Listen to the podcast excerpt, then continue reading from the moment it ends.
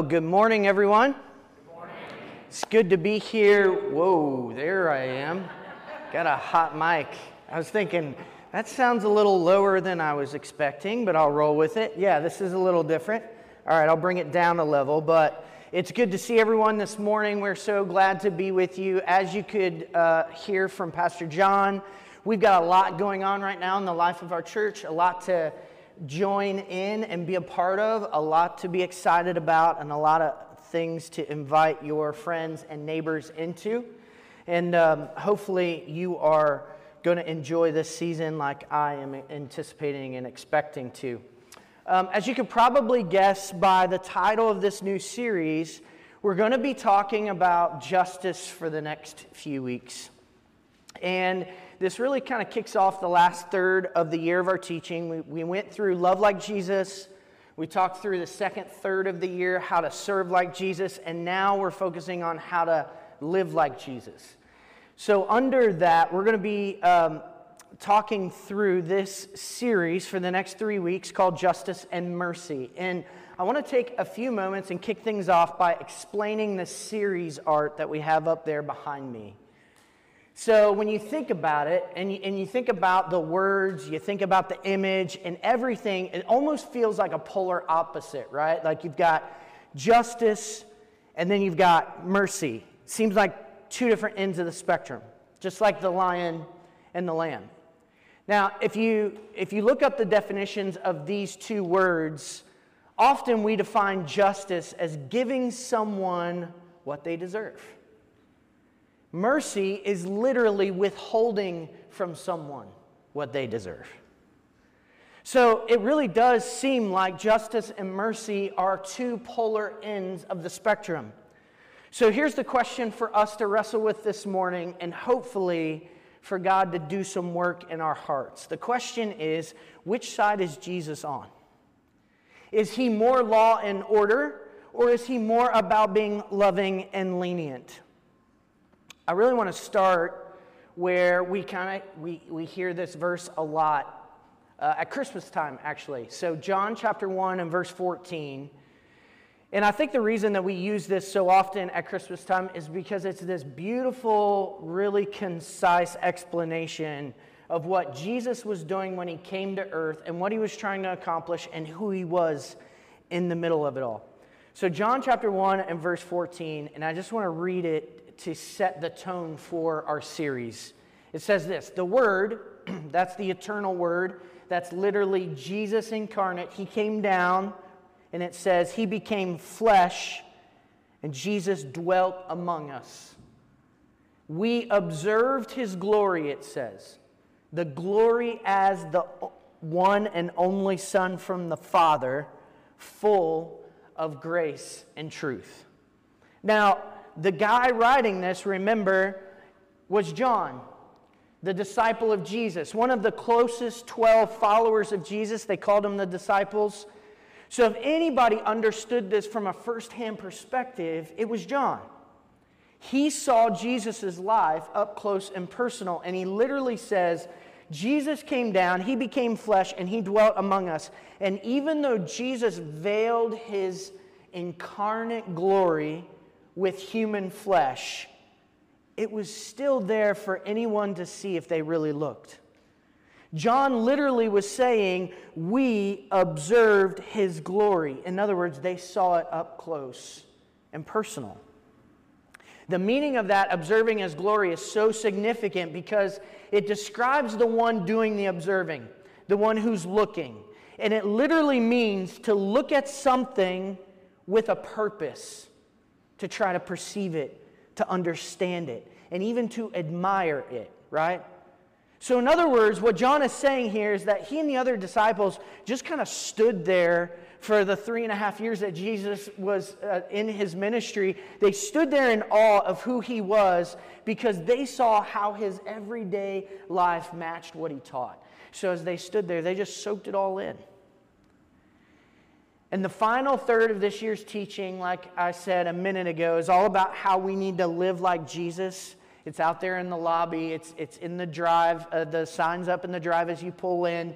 So, justice and mercy is such a beautiful place to start here because it really comes down to the character of who Jesus is. And now, because of so much of Jesus' life and his teachings are in Scripture for us, we can, with John, we can observe that glory too. We can pattern our lives after Jesus and we can actually try to live like him. And that's why he came. He moved into the neighborhood so that we could have the ultimate reference point for us and for our neighbors. So, the end of this verse gives us the pattern that we can follow. It's a short but challenging summary of Jesus' life. It says that he was full of grace and truth. Can we go back to that verse, Carter? Full of grace and truth. So, those two uh, terms, grace and truth, they're synonyms for our series title here. It could read just as easily that Jesus is full of justice and mercy. And I love this because it speaks in the original language of how Jesus had a completely full measure of both grace and truth in his character and in his life. Now, usually for me, for all of us really, because we're not perfect, because we make a ton of mistakes, we tend to lean towards one or the other, right? Some of us are all about grace. We're grace people. And some of us are all about truth. We're all about truth. Uh, some of us are truth people. So we, we tend to lean towards one or the other. But if you have all grace and no truth, then there can be no justice. And if you have all truth and no grace, then there can be no mercy. But the beautiful thing about Jesus is he engaged the darkness around him with a full measure of both grace and truth. It wasn't one or the other for him, it was both and. So, as we walk through this series, there'll be some, some interesting things we get to talk about and challenging things that we get to think through and pray through. One of the things is, you know, the term social justice gets thrown around a lot. And oftentimes, this phrase gets politicized to the point where it means completely different things based on what side you're on. If you're on this side, it's a good thing. If you're on this side, it's a bad thing. But here's the beautiful thing about Jesus and what he does a biblical view of justice navigates these issues without taking a political side. The truth is not red or blue. As a matter of fact, I'm confident that a biblical view of justice challenges both sides of the political aisle to lean in, to go deeper, and to follow the teachings of Jesus as he gave them, not as we perceive them. So we got to realize, and, and I want to say it from the stage often so that we can all understand it and try to live it out together. Scripture is not some archaic, outdated, repressive text. It is literally a modern roadmap for how we should treat people, something we should root our relationships in and anchor our lives to. So, the way that we view biblical justice is a lot like the way we view Jesus here in John 14. He's full of both grace and truth. Uh, let's look at it this way. Can we bring up that um, image again, Carter, the, the title image? You can see there the picture on the screen behind me. The Bible calls Jesus, and we just sang it a few moments ago. I love that song. He is both the lion and the lamb. He's not one or the other. Scripture calls him both, right? Now, that can be a bit confusing at first, and that's why I love the image and how it literally is combining the two. Because the lion is used in Scripture to talk about Jesus being a righteous reigning king It talks about the righteous judgment of God. When I think of how Jesus is the lion of Judah, that's what I picture a strong king reigning on his throne. But then Scripture also calls him the lamb. And whenever I hear uh, right there in John 1 how John the Baptizer calls Jesus, Behold, the Lamb of God who takes away the sin of the world, when I think of that, I think of the sacrificial mercy of Jesus, strength and humility. I think of how Jesus went to the cross saying nothing, dying in my place. So it's not one or the other. Jesus is both, right? He is the righteous reigning king, and he's the silent suffering Savior at the same time, the lion and the lamb. Within the character of Jesus, even though we think they might be two different ends of the spectrum, the beautiful thing is they're not opposite, they're actually complementary. They exist in perfect harmony. He is the lion and the lamb. They don't have to be complete opposites because there's room in the character of Jesus for both. Now, I know in our culture, the term justice can mean a lot of things. We st- I start talking about it, and I see everybody kind of bristle up, you know, like, where's he going with this? It's making me nervous. But over and over in Scripture, we're reminded that God measures an entire culture or his people or a church or a family or an individual on how they treat what has been called the quartet of the vulnerable. Uh, uh, Dr. Tim Keller calls it the quartet of the vulnerable. And that's the that's the, the reading that we had from Tony, which, by the way, thank you for that, Tony, uh, this morning. Zechariah 7, and I want you to go there if you can, in verses 9 and 10. I'm, I'm reading from the New International Version. I love how it's, it's phrased here. And um, keep in mind that this is from God to Zechariah to give to his people. So that's what verse 8 was all about. But verse 9 is, is the message, and I want you to look at it. Here's what it says This is what the Lord Almighty said. So it's coming from God to Zechariah, given to the rest of the people. Here's what he says Administer true justice, show mercy and compassion to one another. Verse 10, I'm actually calling, that's me. I did that for theatric effect. Uh, let's pick up verse 10. It says, Do not oppress the widow or the fatherless. So that's one and two. Do not oppress the foreigner or the poor. That's the quartet of the vulnerable. And it says, it ends by saying, do not plot evil against each other. So here's what God is challenging his people through the prophet Zechariah. He's saying, How do we treat those who find themselves in the margins for one reason or another? And someone's in the margin because they may not have a voice to speak for themselves. So, how can we speak and give a voice to those who have no voice? Now, that might be orphans or widows because there's no one else there to speak for them. They fall through the cracks, they, they're overlooked, they're forgotten. That might be someone of a different heritage, a different skin color because they don't look like everyone else, so they're not given a voice. It might be someone who doesn't have the wealth to allow their own money to speak for them, and so they don't have a voice.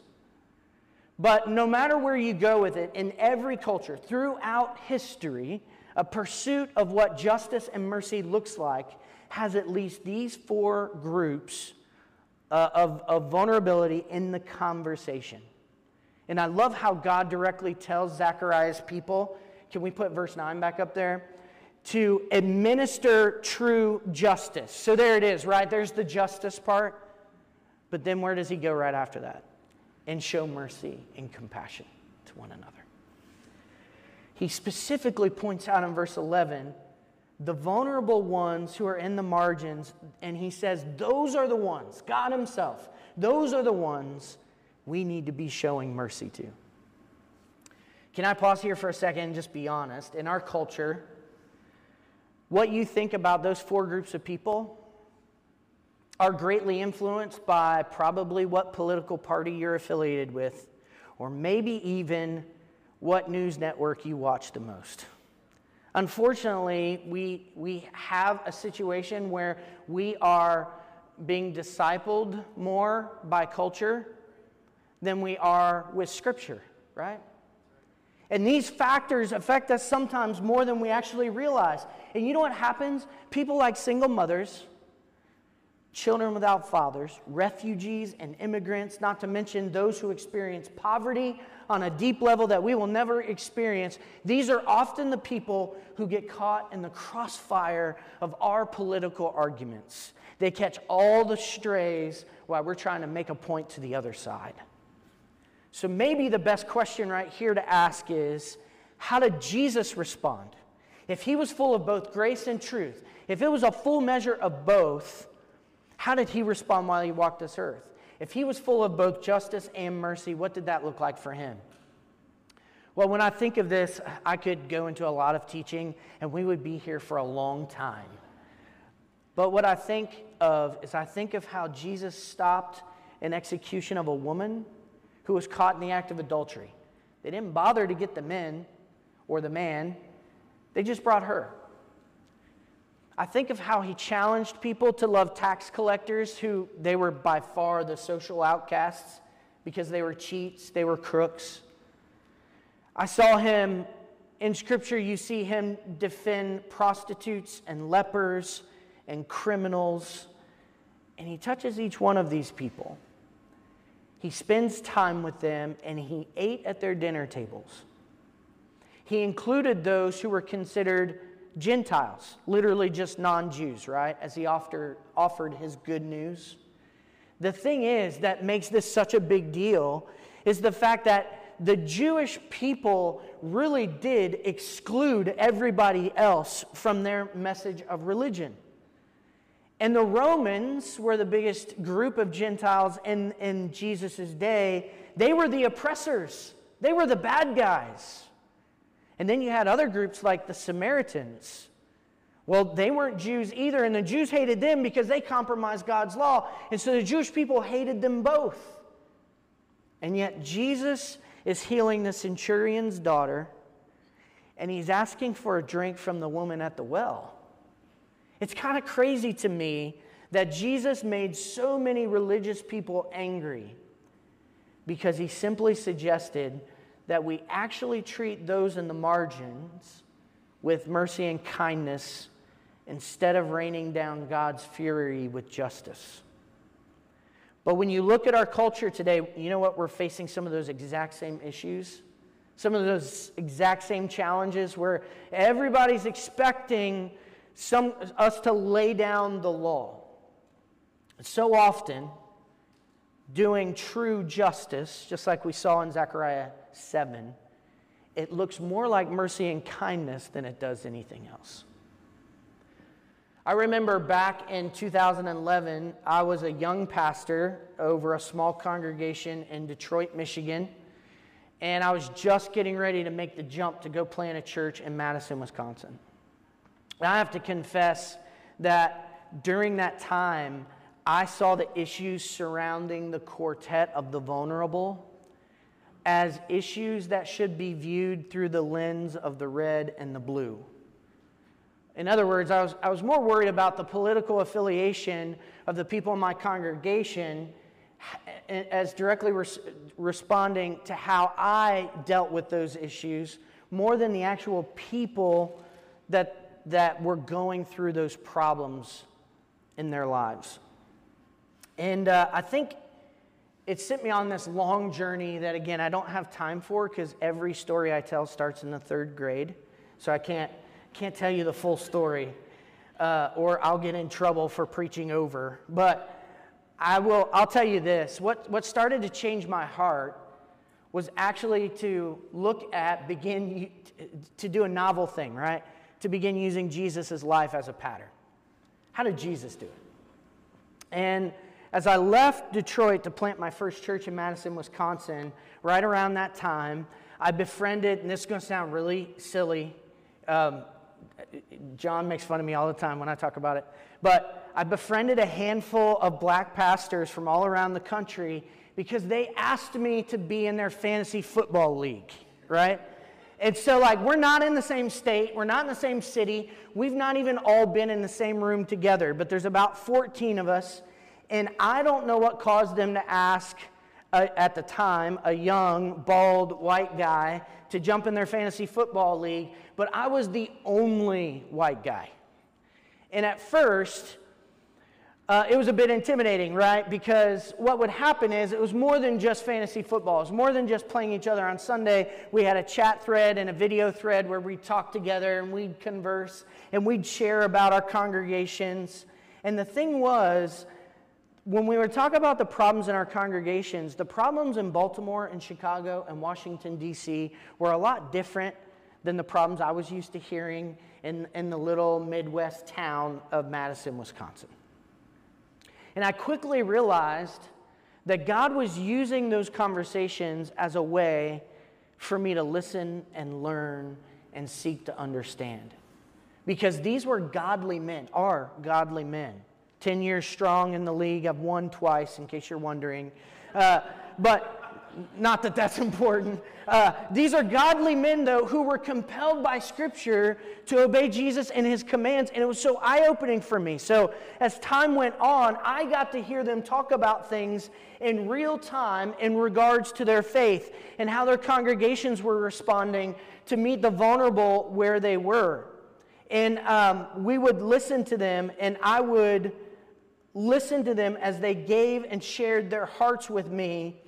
And it just so happened that um, while we were doing this, one of our, uh, one of our teams, or one of the families on our team, I should say, got connected with a, uh, an organization, nonprofit organization in town there in Madison, to a women and children's shelter, where they, they served um, the families that were going through fatherlessness and single moms who are trying to hold everything together. And it was at that time we saw kind of this family jump in. I realized that I needed to be in a place in my life where issues didn't have a title that went across the ticker on a, on a news network channel. They needed to have faces and names. And we knew the goal wasn't self serving because uh, chances are serving at this organization wasn't going to help our church, it wasn't going to bring people to our church. But our goal was literally to just love people who were hurting and speaking up for those who didn't have a voice. Well, not even a year after, there were six families in that um, shelter from the storm, in that little shelter, staying in their individual suites we saw people out of four of, of out of the six families place their faith in Jesus. We baptized those sweet ladies and five of their kids. We're going to just play a couple of the um, just baptism videos with no, no sound, just kind of get a picture of the celebration that we had. I mean, that's so when I look at that, that's what I feel. I see faces and names and situations. And the beautiful thing about this is each of those four families saw each and every one of those families transition out of that shelter to their own apartment. Jesus became their hope. And so now they're leading their kids. And I think of names and faces and stories. You know what's happening through all of that?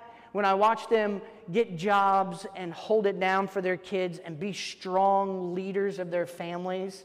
You know what? You know that scene in How the Grinch Stole Christmas where his heart grows three sizes bigger, you know, and it breaks the, the um, measuring stick or whatever it was? Like, that's the, the picture in my mind because as I was going through this, and I was seeing these, these people, these mamas and their kids, come to Jesus. God enlarged my heart so both justice and mercy could live under the same roof, right? Meanwhile, this chat thread from my fantasy football league is still going through all of this. So when things like the Great White March in Charlottesville, you know, they, they tore down the, the big statues and, and people lost their lives in 2017. I heard these guys and I heard their heart. And I heard what their congregations were going through through this. When George Floyd was murdered, he lost his life in 2020. I listened to their anger, these pastors' confusion and their pain, and I began opening up my Bible to see how Jesus handles issues like this. You know what I found? I found that he was the harshest with the religious leaders who should know better. I saw that when he had the chance to come in and be harsh, when he was the only one who had the authority to throw the first stone, by the time everybody walks away, they realized that they were struggling just as much as those in the margins were. I, I, I see that Jesus always showed mercy to the poor, to the fatherless, to the widow, to the foreigner, to the refugee. And you know what? That's the pattern that we should follow when we try to live like Jesus. And I think that's hard because of how Jesus handled it, right? Because when injustice came knocking at other people's doors and Jesus was there, you know how he responded? He responded like a lion. He was like a lion for them. He was ferocious. He defended them. He spoke for the voiceless and he offered mercy. Ah, but when injustice came knocking at his door, he responded like a lamb. He didn't defend himself. Scripture says he didn't open his mouth as a lamb going to the slaughter. That's the pattern that we have when other people, when in, injustice comes to other people, we are to respond like a lion. When it comes to our own door, we're, we're to respond like a lamb. As a matter of fact, the same guy, John, who wrote John 1:14, right? He's the one that wrote, "We saw his glory up close. We soaked it all in, and Jesus was full of a full measure of both grace and truth." Decades later, he writes this, and I want to read from the New Living Translation in 1 John 2, verses 5 and 6. So John's talking to believers. Look what he says. But those who obey God's word truly show how completely they love him. That's how we know we are living in him. So, in other words, do what his word says. That's how you show you love Jesus, right? Now look at verse 6. Those who say they live in God should live their lives as Jesus is, did. So here we are, living like Jesus. That's the challenge. If you say you live in God, you should live your life like Jesus did. He, if he is full of both grace and truth, then we know the pattern that we have to follow. Now, this is hard because when you get a, a, group of people together from all different walks of life and all different places, then there are going to be different stories and different perspectives. But this isn't about red or blue. This isn't about conservative or progressive. This is about knowing what God's word says and obeying it. The quartet of the vulnerable literally is given to us by God to not oppress them, to show mercy and compassion towards them. Let me say this. I'll wrap it up with this. You might need to make room today. You might lean more toward justice and think that people who don't fall in line need to be held accountable. Or maybe you might lean more towards mercy and, and you think people who don't measure up need to be shown ultimate compassion. But here's my point maybe it shouldn't be one or the other, maybe it's both and. See, Jesus is both the lion and the lamb, right? They are each complementary aspects of his character. So if Jesus is both the lion and the lamb, then that means both justice and mercy can live under the same roof in your own heart. And if we're going to live like Jesus, we got to follow that example. So, the question that I want you to search your heart and answer, and only you can answer it do you need to make room? Have you been living with one or the other? And oftentimes, it's not really a decision that you make. It's a series of experiences that God teaches you along the way, like God used fantasy football groups and homeless shelters and single moms to show me. But I wonder if you've been living in such a way where you believe in justice but no mercy, or maybe you believe in all mercy and have no room for justice. I'd like to encourage you this morning as we move forward in our church families. We are trying to be a gospel presence in every single neighborhood. And in order to do that, God doesn't want you to pick one or the other. Whichever one you lean toward because of how you were brought up or how you're wired or whatever it is, God doesn't want you to just change over to the other one. He wants to change your heart by enlarging it. You need to make room because there's room for both justice and mercy. If Jesus is the lion and the lamb, then that means justice and mercy can live under the same roof in your heart. Let me pray for you. God, thank you for these truths that are there that show us your heartbeat, show us what you're all about and what you care about. God, I pray that as a church, what makes your heartbeat is what will make ours heartbeat. God, I pray that as we move forward as a church family, as we live with intentionality and mission in our neighborhoods, it isn't about one side or the other, but God, it's making room for both. God, help us to see people as your image bearers.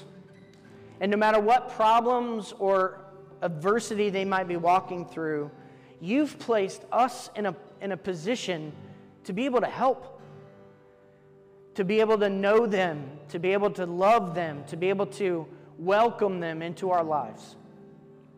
God, may we be that kind of church. That kind of church that isn't known for justice or isn't known for all mercy, but God, a church that welcomes anyone from any walk of life to come and to be here together so that we can follow your spirit forward as you tell us where we need to go, what we need to do. And God, help us to remember that it starts where we live. It starts right next door. It starts right across the street. God, I pray that when we find opportunities to uh, help those in the margins, God, I pray that you would enlarge our hearts so there could be room for both. In your name we pray.